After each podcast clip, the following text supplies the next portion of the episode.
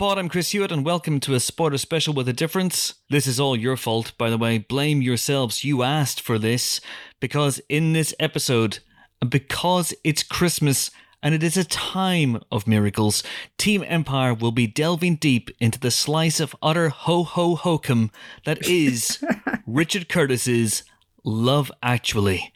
And joining me to discuss his 2003 masterwork are two mega fans of the film, Terri White. Hi, Chris Hewitt. I think that I look quite pretty. Wow. Out of context. Out of context, love actually impressions. Oh my god. Is that not why I'm oh here? my god. Uh, Terri says uh, she has seen this film how many times? Well, I was trying to add it up. I think over 200. Um, I've seen it nine times since October, uh, three times in the last 10 days, and I can't stop. And it's what some people would call a problem and what I call commitment. You you know that's deranged, right? And I speak as a Love Actually fan. Like that's properly deranged. I know, but there's so much in it, and nothing. I have to say, no, no um, film makes me feel more Christmassy. And this year, I think because it's it's such a dark, weird year, and Christmas is no different. I keep thinking the more I watch Love Actually, the more the spirit of Christmas will come alive inside me. That hasn't happened yet, so I'm hoping once I get into double figures, it will manifest. Are you constantly going around going? And if you really love Christmas, Christmas. it is. I mean, you joke there, Chris, but it is. It, it is. I think destiny that uh, the two greatest Christmas movies ever made both feature Alan Rickman. And I think Well, one of them does. That's, that's absolutely sure. I, I don't know whether he's. Does, why does he? Does he cameo in Muppet Christmas Carol? Is he? Is he in the No, background no, somewhere? It's a Wonderful Life. He's there in It's a Wonderful Life. Anyway, uh, we're also joined by mega, mega, mega, mega, mega, mega, mega fan, but not as mega, mega, mega, mega, mega, mega, mega as Terri. It's, uh, and I can't believe I'm saying this because it's James Dyer. And how does James Dyer love this movie of all movies? Thank you, Chris or Helen. Um, I, uh, no, I love, I love Love Actually, and my love for Love Actually is pure and true, and I love it completely unironically, and it is glorious, and it is again my go-to Christmas movie always.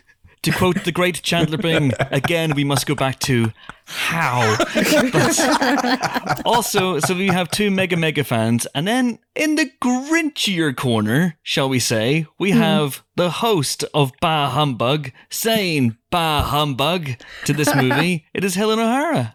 Hello. I, I'm not like a total Grinch about it, but I have issues with bits of it, let's say. There are some bits of this movie that are perfect. To me, they are perfect. to me, but other bits, to me, are creepy as fuck. So, you know, it's, a, it's, it's- a rich tapestry. Stalker, actually. Problematic, actually, is what this film is. Yeah. And then, last but not least, there's me, a man who thinks that this film is absolutely diabolical and should be hurled into space at your first, first convenience. No, but tell us how you feel, Chris. But are these things mutually exclusive? Can't it be, you know, one of the greatest films ever made and also a, uh, you know, One of the worst films ever made.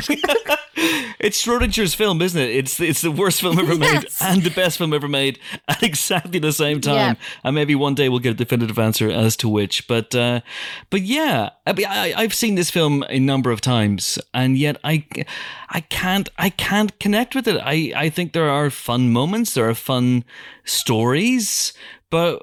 I just keep coming back to all the creepy bits like Helen was talking about. You know, like the the whole the whole Andrew Lincoln Chiwetel Ejiofor for Keira Knightley thread of the of the film. Oh my fucking Christ! No. what is going on with that? no, I'm staging an intervention here. His character cannot cannot be all bad, and let me tell you why. And that's because when Keira Knightley goes around and asks for the wedding video, he says, "I don't know. It's probably on anything. All my tapes are full of West Wing episodes, and Oh, no one who has VHS tapes I knew full you of the West. Wing can be a crazy, creepy stalker." I knew you were No going to crazy say that. man who loves the West Wing and fancies Keira Knightley can be bad, says James, identifying hard with Andrew Lincoln's character. Yeah. I, I don't that isn't the even the bit that actually disturbs me most. I sort of like, you know, unrequited love is a thing. It may hit you for people who are completely inappropriate, but in his defense, it's also completely inappropriate for her to be with his friend because they're both way too old for her because she was 17, when she made it. I mean, that's so wrong. Yeah. So you know. But let's not also forget that she does chase Mark into the cobbled streets of that's not really London and hmm. gave him a kiss. At which point he went, enough now, when any Yeah. other man would have gone, brilliant, she wants a raging, horny affair now, doesn't she? I would argue she's more inappropriate than he Oh, I is bet because you that's would. well beyond the pale. I bet It's you like would. she's recently married. She shouldn't be snogging her husband's best friend. That he has a clearly slightly stalkery crush on her is kind of besides the point. It's not a snog. Yeah. It's not a snog. It's a kiss. And to be fair, the creep, the creepiest bit of it, yes, he's developed feelings for his best friend's uh, missus, is the video stuff. Um, clearly, just Oh sat my there for hours God. filming her. Yeah, but also that's- he's completely superficial. So those cards he holds up, you know, the awful, awful, awful Dylan riff, and then there, you know, and he goes, "Oh, I'll even love you until you look like this," and then shows her a picture of a skeleton.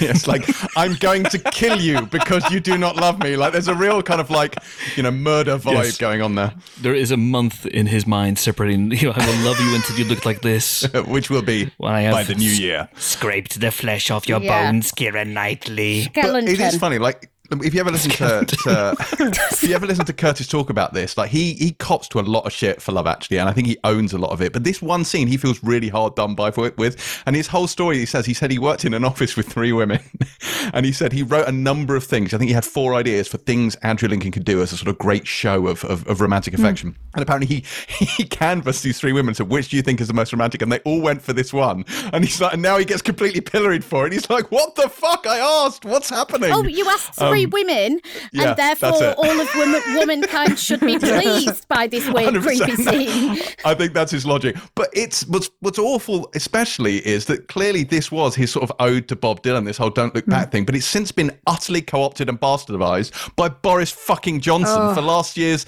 you know, Tory campaign ad, which was Um, just the most upsetting the thing ever. with Yeah, this. yeah, yeah. this, this was terrible before Boris Johnson did something that I, I'm, I'm unaware of. I didn't know he You've had done seen something. it? No. Oh my god! There's Oh, a whole I Love. Actually Tory um, uh, It's sort of like please vote, let's get Brexit done video. Yeah. uh, and it's him holding the cards, and it's a hundred. And even at the end, he goes, "Enough now, let's get this done." Oh, oh. Oh no, no! I mean, Yeah. no. Let's keep politics out of the Empire podcast, shall we? But again, I echo my earlier statement. I should be catapulted into space at the first convenience. However, uh, let's talk about that's before we get into the stuff that you love about this, because I think maybe let's go through the stories. We'll go through the stories one by one. Sure. But I just want to dwell a little bit more on this scene, okay? Because this is this scene just makes me it just makes my my balls retract into my body and my you know just it just the whole thing is just horrendous. So just Andrew Lincoln rings the doorbell. Keira Knightley comes to the doorbell. What was his game plan? Had Chiwetel Ejiofor uh, answered the door? Yeah. what, what was his game plan? He would have used exactly the same cards. Said, "Say it's carol singers," and he'd have just declared it's effective for him instead. Just because it's Christmas, I love you, and then he'd have Yes. left. Here's a picture of a skeleton. I'm going to kill you, mate. I was like, what are you doing? So there's a 50-50 chance that it's going to Yeah. be it's going to be him. But maybe Peter's famous for not answering the door. We don't know. Mm. He's famous. You think We he would don't establish know. that with a little bit of dialogue? Early, you know, at at the wedding when they're going, oh, do you remember when you had those those prostitutes turn up at my Oh stag do? Yes. Oh, that uh, bit. Oh, Yeah. Oh, and oh dear. Also, Yeah. also, you're bad at answering the door. There's the mm-hmm. transphobic line, let's not forget that, where Yeah. he says, Oh, and don't you dig? Sorry, he says, my posh James Dyer impression. oh, and, and you do admit that it would have been better if she had turned out to be a man. Blah, blah, blah, blah, blah, blah, blush. Like, Yeah. that that's, Yeah. that wasn't okay. 2003. 2003. 2000. It was a different time then. It was a It's a different, time. We were more innocent. Just- more innocent time. You But could, you could say we, things. What, we were more innocent, so we were hiring prostitutes in it's the first political place. correctness. I Gone, it's political uh, correctness gone mad, Helen. Is it? political Okay. correctness God, gone. what is the world coming to when you can't talk about prostitutes at a wedding? Oh my god. Yeah, and there's also the line where uh, because I, I rewatched this film very recently, and it's the line where Emma Thompson, you know, puts a button on a scene with Alan Rickman. She goes, "Okay, which of our dolls should we give to our Yes. children? The one that looks like a transvestite, or the one that looks like a dominatrix?" Yeah. funny, funny button.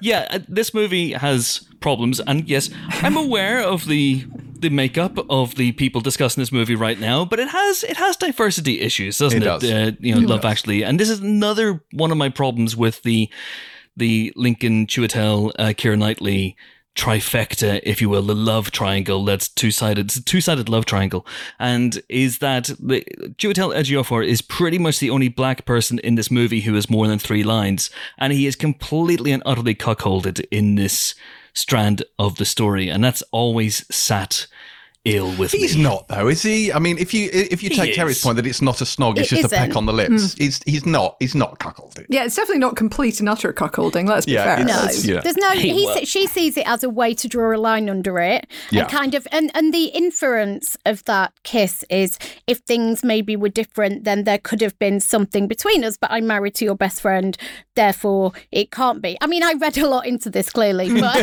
but you know that was the subtext for me, and I didn't see that kiss as actually particularly anything scandalous or romantic. It crosses an appropriateness line for sure, but I don't think you could say he's actually cuckolded. I think he's got terrible taste in best friends, clearly. Yes. okay. All right. Maybe the wrong choice of word, but anyway, at least blindsided. He is blindsided by his best friend. If you go to to Sainsbury's, you can actually buy Love Actually pajamas with Andrew Lincoln holding the signs on the front of the know. pajamas. I I think know. you should buy them. I think you should wear them, and I think you should do the podcast in them. No, never, never. I do the podcast clothed or fully nude. There will be no. there Oh, will no. be no. I go either you know, Much like Martin Billy Freeman. Yeah, I go Martin Freeman or, or I go Billy Mack. Um, All I want to say is there's another, I have another mark against Mark, which is because he is friends with Mia, right? Obviously, um, the temptress. And we know that because when she's talking about the Christmas party um, with Alan Rickman, she says, Oh, my friend runs an art gallery. And then it cuts to Mark. And I'm like, How are you two friends? And um, I can't help but judge him a little bit. That and he's clearly pretentious because he he tells off the schoolgirls and goes, Actually, actually, it's art. that me again? art in the way that only middle class people do. I actually quite thought that was quite funny because his heart was clearly not in telling Mm. them off for it. Like he was like, "Is like I have to do this," but actually it's art. Okay, so I know I'm embarrassed to be saying it. Um, So I think he also knows gallery. Laura Linney's character though, so he knows Yes. the he knows the home wrecking bitch, but he also knows the you know ridiculous you know cursed woman. Yeah. Who Sorry. does? Who does have one of the best scenes in the film when she does the happy dance? I love the happy Yes. dance scene. Happy Dance is great. Of course, she's the Happy Dance. Rodrigo Santoro is right mean, there. Just we'd when all you do come the Happy upstairs. Dance. Okay, With his 10 here's my question: What the fuck does she do after that? Woman, please get a grip. More to the point. I mean, what does- literally get a grip. Well, That's- yes, Quite yeah. literally. But th- so many things wrong. First of all, like he he clearly walks out when she goes off to see her brother. Fair enough, but he doesn't give her another chance. It goes back to that. Yeah. because Yeah. that's, Yeah. that's one of the most heartbreaking threads. Like, because the final scene they have is him leaving the office and her bursting into tears. Yeah. Like, it's really really Yeah. upsetting. And that I I really loved that storyline mainly because Laura Linney's amazing, but Mm. also because that's you know that's the most personal of all of them to Curtis because that's she's him in this film um, because his sister was very ill and he that's where all that comes from like it's that's very personal to him. And I think the ring of truth is all the way through that. Like you totally believe the way she talks to him and that scene where he tries to hit her and she's like don't do that my darling like and she just holds his hand. It's absolutely heartbreaking. It's lovely. I want to cry now. Is it though? it is you weigh in with you. heartless cad! There is, yeah, I, I get that. That- I think the problem is that the film doesn't in any way seem to kind of condemn him for going. Yeah. Like he just goes and it's kind of like almost like that is reasonable or something. And it's, and a moment before it seemed like there was a real connection and mm. it seemed like it wasn't just a, you know, one night fling and because he's a bit drunk, you know, it's, it seemed like it was meant to be a real emotional thing. So if it's a real emotional thing, then he leaves and that's too much and that makes him a schmuck. But the film never really treats him like a schmuck. And if and if it isn't a real emotional thing and it was just a one momentary thing that she missed then she's a schmuck. So i just feel like it's just a emotionally speaking a bit of a mess for me that Mm. one. And I do think that the the way they depict her brother Michael and the I mean mental illness for me in this film it it's it's all tropes, all cliches. He's there's not much refinement or subtlety or nuance with his character. even just you know the, uh, having spent some time in a psychiatric ward i hate to get that out again but you know having spent some time in a psychiatric ward um, this thing of him phoning her repeatedly and having access to mm. phones to be able to call her literally all the time i get that they were trying to paint a picture of the pressure that she was under because it was just the two of them together in england and that that care fell on her. I thought they made that point. But he did come out of it really well. And you said, well, not really well, but you're, I think mm. you're meant to be empathetic with him that that would be yeah. too much for Karl to handle. And why, why would it be? Just because she mm. answered the phone and when they were clearly just about to have sex? It's because mm. she disrespected him, Terri. He's a toxic man, isn't he? And she goes, oh, I'm not doing anything busy. And he's like, really? I am Rodrigo Santoro and you're about to mount me. That is important. And so I mean, maybe, is. That's fair. That's maybe fair. he feels a bit dis. I think absolute justice for Laura Linney's character character whose name mm. obviously I remember, and uh, she kind of got it in that Red Nose Actually thing. Yeah. Do you guys know this? So whenever they did the Red Nose Actually sort of kind of semi sequel to it on Comic Relief in 2017, she wasn't in it, but they shot a segment with her in which she ends up married to Patrick Dempsey. So you know McDreamy I mean, and all fair. that. Hmm. Uh, but that was only aired in the states. So there's a whole swathe of Love Actually UK fans who still think that she, uh, you know, ended up in a sort of black hole of despair. Hmm. There is, but there is a weird thing in this film about caring women and that mm. being somehow incompatible with being sexually appealing. You know, if you can, if you put her together with uh, with Emma Thompson, yeah, obviously you get you yeah. get this really kind of weird, uncomfortable thing. Whereas, you know, Liam Neeson is apparently still attractive to Claudia Schiffer lookalikes um, for all his caring. So it's just, it's, it's really weird. And, and the, the housekeeper as well, whose name I forget, uh, Aurelia, Aurelia, as well. Yeah. You know, there's just, mm, I don't know. There's a, there's a weird thing going on here. The, the women do keep feel going, Helen. very we, we, objectified. We can, we can break them down. We back. can break down their defenses. If we keep going, okay. keep going. More criticism. Good. Come on, let's do it. It's good. But think about Aurelia's um think about Aurelia's sister, right? So she mm. is much larger than Aurelia, not as conventionally attractive. And there's the whole mm. riff where um Colin Firth turns up at the house to propose to Aurelia, who's at work, and his her father answers the door. And I know it's done for laughs and it's it's, yeah. you know, very yeah. OTT in places to make the comedic point. But you know, the the um, larger, less conventionally attractive sister opens the door, and it's like, lol, as if I'm here to propose to you, as if, and there's a whole like, oh yeah, as if he'd be marrying that one, and a whole thing yeah. around her being so kind of physically disgusting that, of course, Colin Firth's character wouldn't come all the way from England to propose to her, and that there's you know, there's a whole. It was much more actually a little bit interesting with Karen with Emma Thompson's character because there's a whole mm. bit where she says, oh, I felt like Pavarotti tonight, and there was some more interesting treading around what it's like to be a woman. Either you get the sense she's kind of t- maybe towards the menopause or starting to think about the menopause. The contrast with Mia, who's obviously much younger, physically um, much more kind of conventionally sexually attractive, but it was so mm. heavy handed in places, especially Aurelia's sister. I just think like justice oh, yeah, that was her. gross. Yeah, yeah that seriously. is gross. Yeah, she needs her own Mr. Darcy. Is I, I, don't know what Matthew Macfadyen's up to, but let's send him on over and uh, get him to sort that out. Uh, but yeah, no, the, I mean the, the, Emma Thompson uh, story. I mean, it's it's a heartbreaking story. It's a mm. heartbreaking story. I get that it happens. I do understand, like you understand that woman. You understand where she comes from. She's she's a character. She's a fully rounded character. She you know feels much more fleshed out than I think some of the people in this film, um, and that's pretty much Emma Thompson, and mm. it's it's heartbreaking, but it is also like again quite retro in this idea that you know men will cheat, men will stray, and it's somehow inevitable and natural and o- not okay maybe, but not not wildly beyond the bonds beyond the bounds of possibility either.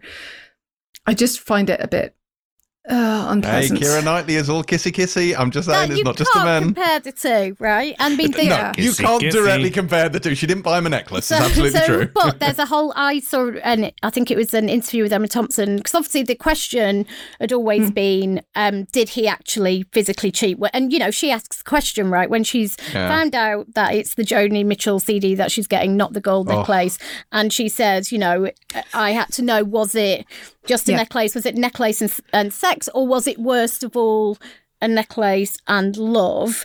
Yeah. And um, what are you I've never heard it said. I've never The heard way it you pronounced like pronounce this necklace. Necklace. Daniel said that. Necklace. Daniel said it's a weird way of saying it. Is that right? It is. It's Uh, deeply, necklace. deeply weird. it's what my nanny used to necklace. a necklace. I like it. Listen, you know, different strokes for different folks. It's all fine. But uh, so you suggesting that? Are you suggesting that Alan Rickman ne- neck laced and chilled? Is necklace. that what, uh, necklace. what he was doing? Very good. You had that in your pocket, didn't you? Come on. I, I never did. so to speak. But and, but she, she and she asks the question out loud, right? She says, "Would you cut and run, or would you stay, knowing that things would always be worse?" And I think, actually, forgive me, it wasn't Emma Thompson; it was Emma Freud who did an interview. It was a tw- somebody had asked her on Twitter, "Do you think he actually did cheat?" And she said, "Oh yeah, yeah." Like and and. After I read that, I went back and watched it again, obviously. And there's a moment when they pick him up from the airport at the end. Clearly, he's been away and, and they've spent a bit of time apart. And she's wearing much more makeup than she had done in the rest of the film and clearly had gone to a, a load of effort. Um, and he comes back and she looks at him and he says, How are you? And she says, Fine. Fine, and there's a break in her um, eye contact and in her voice, and that moment where she says, Will it always be worse? And that for me makes it terribly sad, the ending, because mm. that scene confirms that she has accepted it and is trying to forgive him. And she's basically keeping the family together, but she's also accepted that, yes, it will always be that little bit worse. And I think that makes the film mm. incredibly sad. Mm. So do I. I agree. That scene with Thompson in the bedroom when she has the breakdown after she had the scene where she has to go and excuse herself is just so beautifully acted. Apparently, they did mm. nine takes of that, and she nailed it on every single one. But So why that's did they do nine Thompson. takes? I don't know.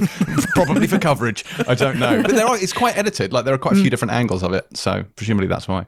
Yeah, we, we've only got one camera. Emma, can you do it? Yeah, yeah, we're gonna. do it just like that. Yeah, from we're gonna do it from over here now. it's it's also it's a testament also that that performance to the power of um costume and so on and making a character because I think she wore some padding as well not a full fat suit, I don't think but like definitely padding to make herself look a bit more well a bit less Emma Thompson to be honest. And um and then just these unflattering skirts which in fairness we were all wearing in the early noughties but really unflattering skirts and f- shapeless tops and just dressing like a much older woman. I, I think that's why that was the year she came to the Empire Awards uh, the sort of January February afterwards in a show-stopping white dress looking incredibly glamorous and about 10 feet tall.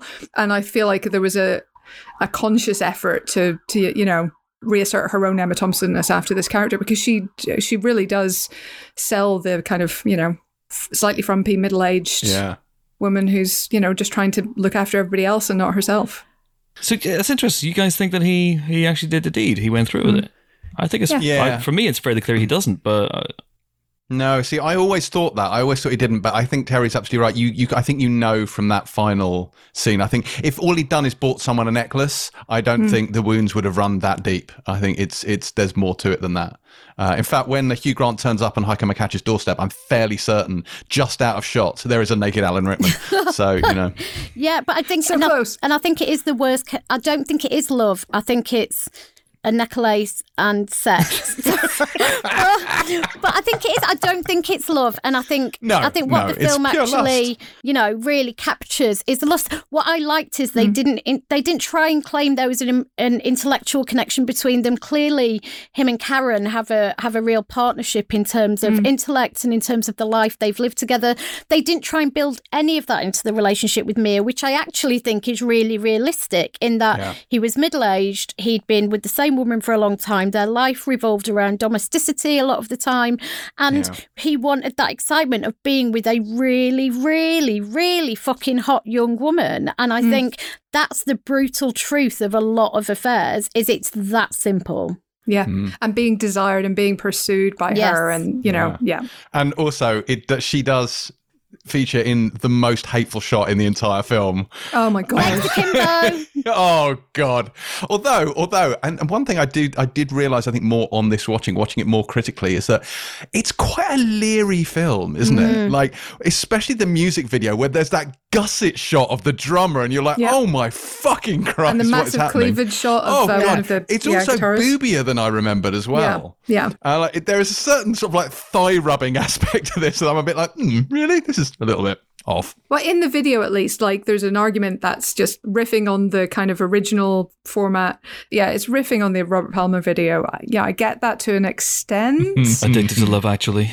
yeah, but the American girls, that's just pervy. Oh yeah. Yeah. But then that is that is see that doesn't offend me as much because it's deliberately knowingly over the top pervy. Whereas uh, other aspects I'm thinking how much of this is deliberately over or is this just you being pervy? Like it's kind of like the the, the Yeah. legs akimbo shot I don't think was done ironically. There's no, No. need for the shot where we see her in her dressing in her in her Oh, bedroom. God. in her It underwear. cuts Yeah, to that. just- it's a standalone shot. It just cuts to a shot of her in her smalls, Yeah, uh, taking thinking off her about you know, clothes. think about Alan Rickman and his quickly down under. But it, but it Oh, actually cuts from a shot of Emma Thompson taking off her skirt, the skirt Helen was talking about, Mm. and she's in a nightgown, which isn't very flattering. And she she's just made the the Pavarotti comment. She folds up her clothes really carefully, Mm. and it cuts from that straight to Mia. And I understand the point they're making, but we knew that po- we knew that point. We Yeah. knew she was Yeah. self conscious about her body and being desired. You didn't need to cut to the young woman with abs uh, in, you know, underwear like that. That was completely unnecessary, really. And the Mia opening her leg shot, women are allowed to desire other people. They're allowed to desire men. They're allowed to be very articulate about those desires. They're allowed to speak of them. But I don't know any woman who has tried to iterate her desire for a man by literally opening her legs. It's like that doesn't that's not how women behave in my It- experience. it's like if he was a man in a film and, and it just and the camera pans down to show his storming erection, just to show that he's attracted to Yeah. someone. It's like who does that? and then he just points at it. It's a bit like a it's a bit like um, a game show. Terri It's basically you know. Let's take a look at what you could have won. That's that's what she's saying in that I moment. mean, Oh no. oh, no, it's What's no. wrong with that? Women, Coffee, w- tea, women vagina. don't. I'm sorry that that Yeah, I was no woman does that. We we we. I literally, I've told a story on the Empire podcast of someone who used to work for this very magazine. That is who was true. Literally, and admittedly, the woman in question was an exotic dancer, but who literally did point at her vagina as a way of trying to entice him back to her house. Uh, but you know. You were on stage when I told that story. I wasn't paying attention clearly. I straddled a chair and pointed at my nethers. No wonder you blanked it out of your mind. Anyway, so let's I move do on. remember. Oh yes. There How can I forget that? That's somehow, and I don't know how, but um, because we're we're we're up against it in terms of Christmas deadlines, folks. Uh, we have more stuff to do, more, you know, like a magazine to put out and podcasts to record and edit and stuff. So we don't have a lot of time left. So very, very quickly, let's go around the uh, the, the panel. What's your favorite story and why in in the film? Terri, let's start with you. Favorite. What do you mean by favorite? Like the one that you think works best. So I do That's actually. Sophie's choice. I know. You got one good one and seven shit ones, so it's not difficult. I'm going to say that I find the most genuine emotion, weirdly, between Billy Mack and his um, aging manager Joe. The scene when he um, comes back to his house after leaving Elton's or deciding to forsake Elton's, and you know, and he says the person that I love turned out to be you. And it mm. just the delivery on it their their mm. genuine kind of intimacy. I just i that bit actually makes me feel really warm um mm. and fuzzy. And the one i mean you know harry and karen that is the one that gets me every time. And as we've said that is just because of emma thompson i have to say. I really her and alan rickman a dream pairing. Oh my god. And i believed in them and i rooted for them that is the storyline that devastates me every time I watch it. And that final scene between them is the thing that still makes me feel desperately sad. And the only other one I would say is there's a they um, had lost um, a couple of the stories that were originally in there. And there was um, talk of one which was a same sex relationship between two older women, um, one of whom was the headmistress at the school Hmm. um, in the film, and I saw um, a bit of outtakes from that and read a little bit more about that story. Um, the headmistress was um, terminally ill and was and was dying of cancer, and that sounded like such an incredible um, story, and actually the bits of footage I saw were incredibly moving and incredibly touching. And and as we've kind of touched on um, before, Richard Curtis's London isn't always the most diverse or representative London, mm. and I think it would have really benefited from a relationship like that. Because mm. that stuff with Billy Mack and Joe, that is not a gay love story. No, it even yeah. ends with them going, "Let's let's watch some porn together." yeah, which gives you a, a, rather sad image of the two of them jacking it to porn in front yeah. of each other, desperately. That's weird. You know, not meeting each other's eyes. That's on the I DVD. I think paying tribute to friendship. I think that's you know the the, the there is such a we see conventional love stories all the time, and I think fr- f- love between friends is a very special, um, it's a very special mm. thing. And I think their genuine friendship and the bond that they share after all these years together, um, I think it, it, it that friendship is really one of the most beautiful things in the film. Honestly, mm. yeah, I love really I, nice. I love that one as well. My only thing about that story is I felt like we could have done with maybe one more scene of just the two of them mm. because we have a lot of Billy Mack talking about, oh, I'll probably be spending Christmas with him again. but we don't actually see their friendship very mm. much. You know, we see Joe like looking at him, rolling his eyes, you know, acting like the long suffering partner, but we don't actually see that much interaction. And I think uh, yes. like one more scene would have really kick that over the top. Because Gregor Fisher is really good in the in the so bits good. that he gets, but mm. uh, but Joe doesn't have a lot of agency, folks. Does he mm. really? uh, Jimbo, what's your favourite? With the exception of the Kris Marshall line, I love all of them. But uh, who would I, I weirdly, as slight as it is, I really enjoy the John and Judy one. I think there's something just incredibly mm. delightful uh, about Martin Freeman and Joanna Page in this. But I think the Liam Neeson, uh, Thomas Brodie Sangster one gets me most, just because it's that relationship that him as the kind of like as as the widower and then the boy who's sort of lost his mother and it's not just a father son relationship it's, it's a father stepson relationship which adds another layer to it obviously no father and stepson i think have ever had a relationship as good as those two do but still i think that's that that does get me every time it really does like the whole him trying to you know kiss the American singer is incidental to it. It's all about Liam and Liam and the mm. boy. Yeah, the moment when he calls him dad for the first oh. time. Oh, yeah. Yeah. That's really cute. Yeah. It's just when he's, you know, he's just there for him. And when they're sitting there and he's saying, you know, if Claudia Schiffer were here, we'd have to have sex in every room, including yours. You'd have to get out the house. It's just they have a really nice, easy rapport. It's, mm. uh, yeah. Yeah, I was going to say that one to be honest as well. I think it's really good. Again, it's another, it's a much, much younger woman with. Well, there's that line, isn't there, to Hugh Grant when uh, when Emma Thompson yeah. says, well, 20 years ago, you'd have been yeah. absolutely his type. And you were like, oh, oh boy. Yeah. that gets wheeled out a lot. Like during, you know, during the, the Trump presidency, the footage of that press conference between Billy Bob Thornton and Grant did get wheeled out a lot, as in this is what we'd quite like, and this is not what we're getting. The problem is with that press conference now is it sounds a bit Brexity. Um, yeah. It and does. it sounds yes, it, it does. Sounds, anytime you start talking about British greatness now, you just sound a bit Brexity and a bit yeah. ridiculous, which Get is a shame done. because you know one would like to be able to celebrate David Beckham's left foot and David Beckham's right, right foot. yeah, it feels a bit like an empty threat. Well, America, I'll show you. Yeah. and America, yeah. America just feels a slight tugging at the hem of its trousers, looks down, and there's, there's Britain going, "How can you?" I'll get you. But, you know, hey ho. I, I also have issues with, uh, I was wondering, because he's a brand new prime minister, we're, we're told that, and it's 5 mm-hmm. weeks before Christmas. So I'm smelling snap general election, folks. Are you? Yeah. Fixed term Parliaments Act, I guess, was after that. So. mm, exactly. Not and for all that helped. But that's kind of the big ticket storyline, really, isn't it? That was the headline storyline was Hugh Grant one. Only one of many, let's let's be honest, slightly workplace Me Too problematic relationships yeah. with people who work for you. like, he not has great. her fired. I know. Well, redistributed, as yes. he calls it. Uh, Can I redistribute oh, her?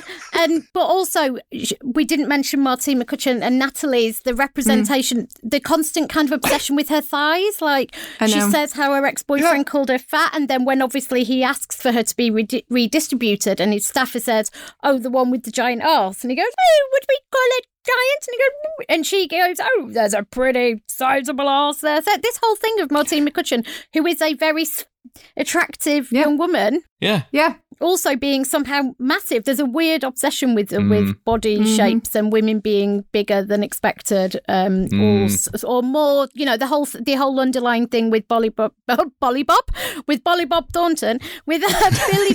the whole thing with Billy Bob Thornton is, you know, when he goes, "Oh, look at the pipes on her." There's this weird thing about her being sexually kind of alluring and putting this thing out into the world.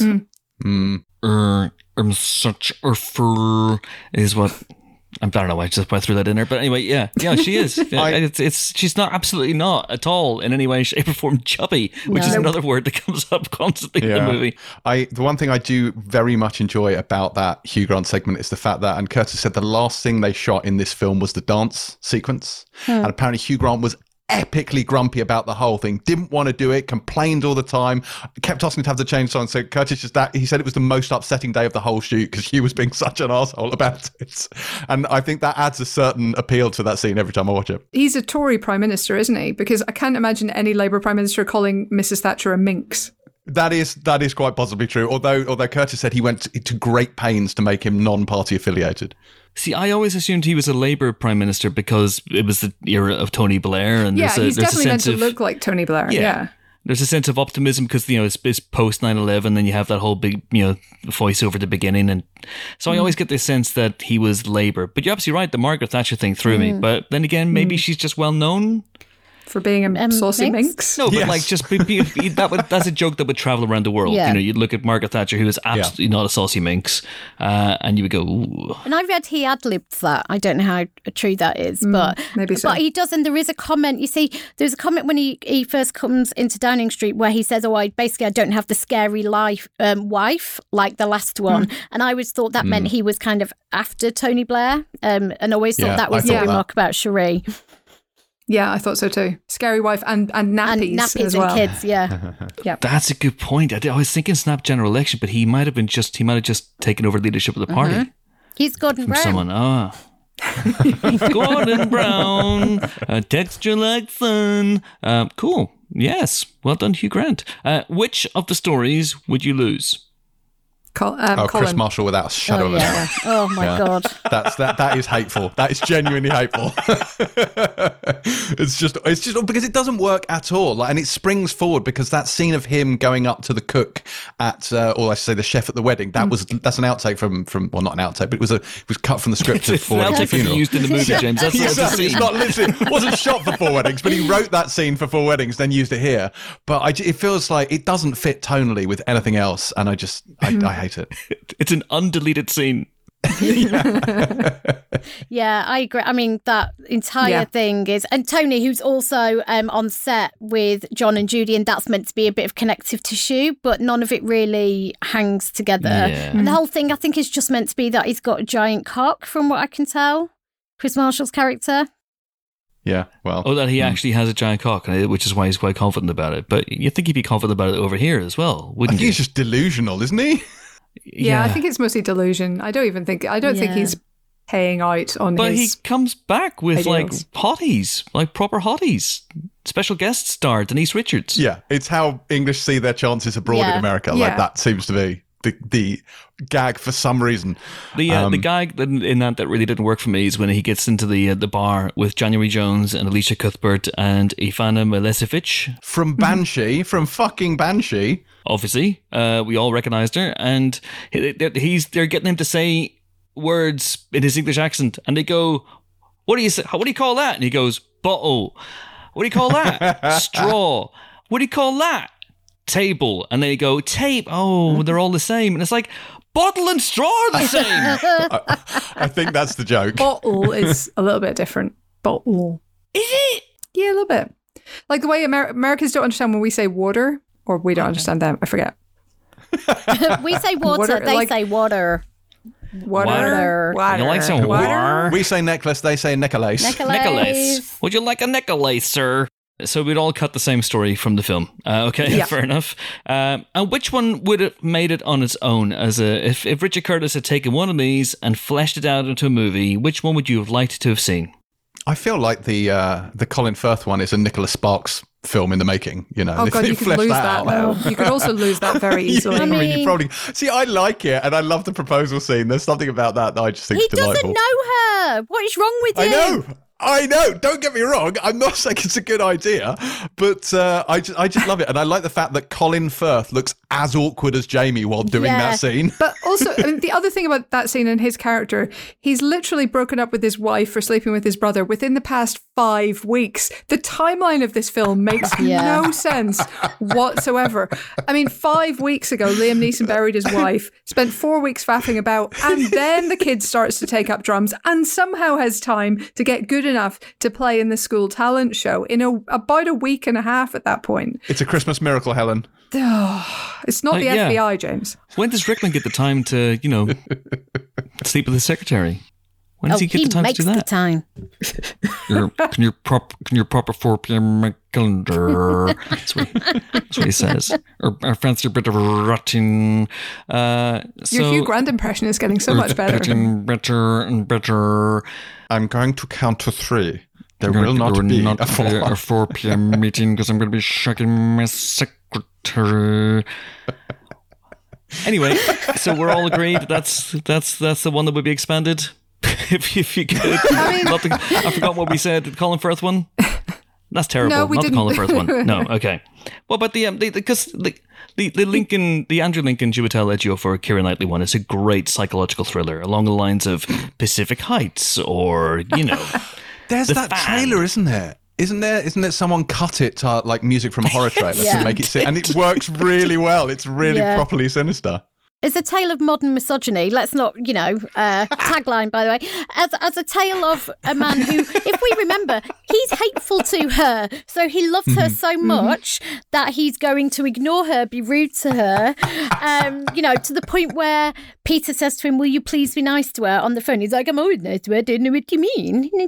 Yeah with a, with a with a stupid face. I just want to shut at me in a dress that is not bright purple, dark ones. and, you know, so he's horrible to her for months and months and months, and presumably their entire relationship really upsets her. Yeah. But it's okay, guys. It's because he really loved her.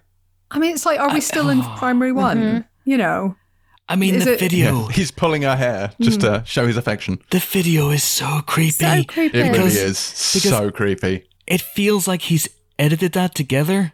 What was he doing with it? Like, was it like one for the wank bank? Like, what's this doing for him? Oh, Why has no, he made this video? on. Like, what is the purpose of it? That, as Chris points out, he has clearly edited together. no, wait, Yeah. it might be one of the. Look, I'm trying to be fair here. Like maybe it's one of those things where you just, when you press record, it just goes on to the next bit of the video, and that's the raw tape there, and he just pressed record really expertly at exactly the right moments. So he's a talented, it's a talented uh, cinematographer. He's a what you're talented saying. creepy stalker. Yeah, it's fine. Why did he also label it correctly, right? So she barges into I his know. flat and he goes, Oh, I don't know. I think I taped over it. And then she goes, What about the one that says Juliet and Peter's wedding? Do you think I'm close? Don't, don't label your creepy stalker tape with the thing that like might make somebody want to watch it. If he just called it Juliet, he could have gotten away with it. Yeah. Is there any of the? Uh, we haven't really given uh, a lot of attention to the one that someone said was one of their favorites, which is the Martin Freeman and Joanna Page. I like it. I think it's great.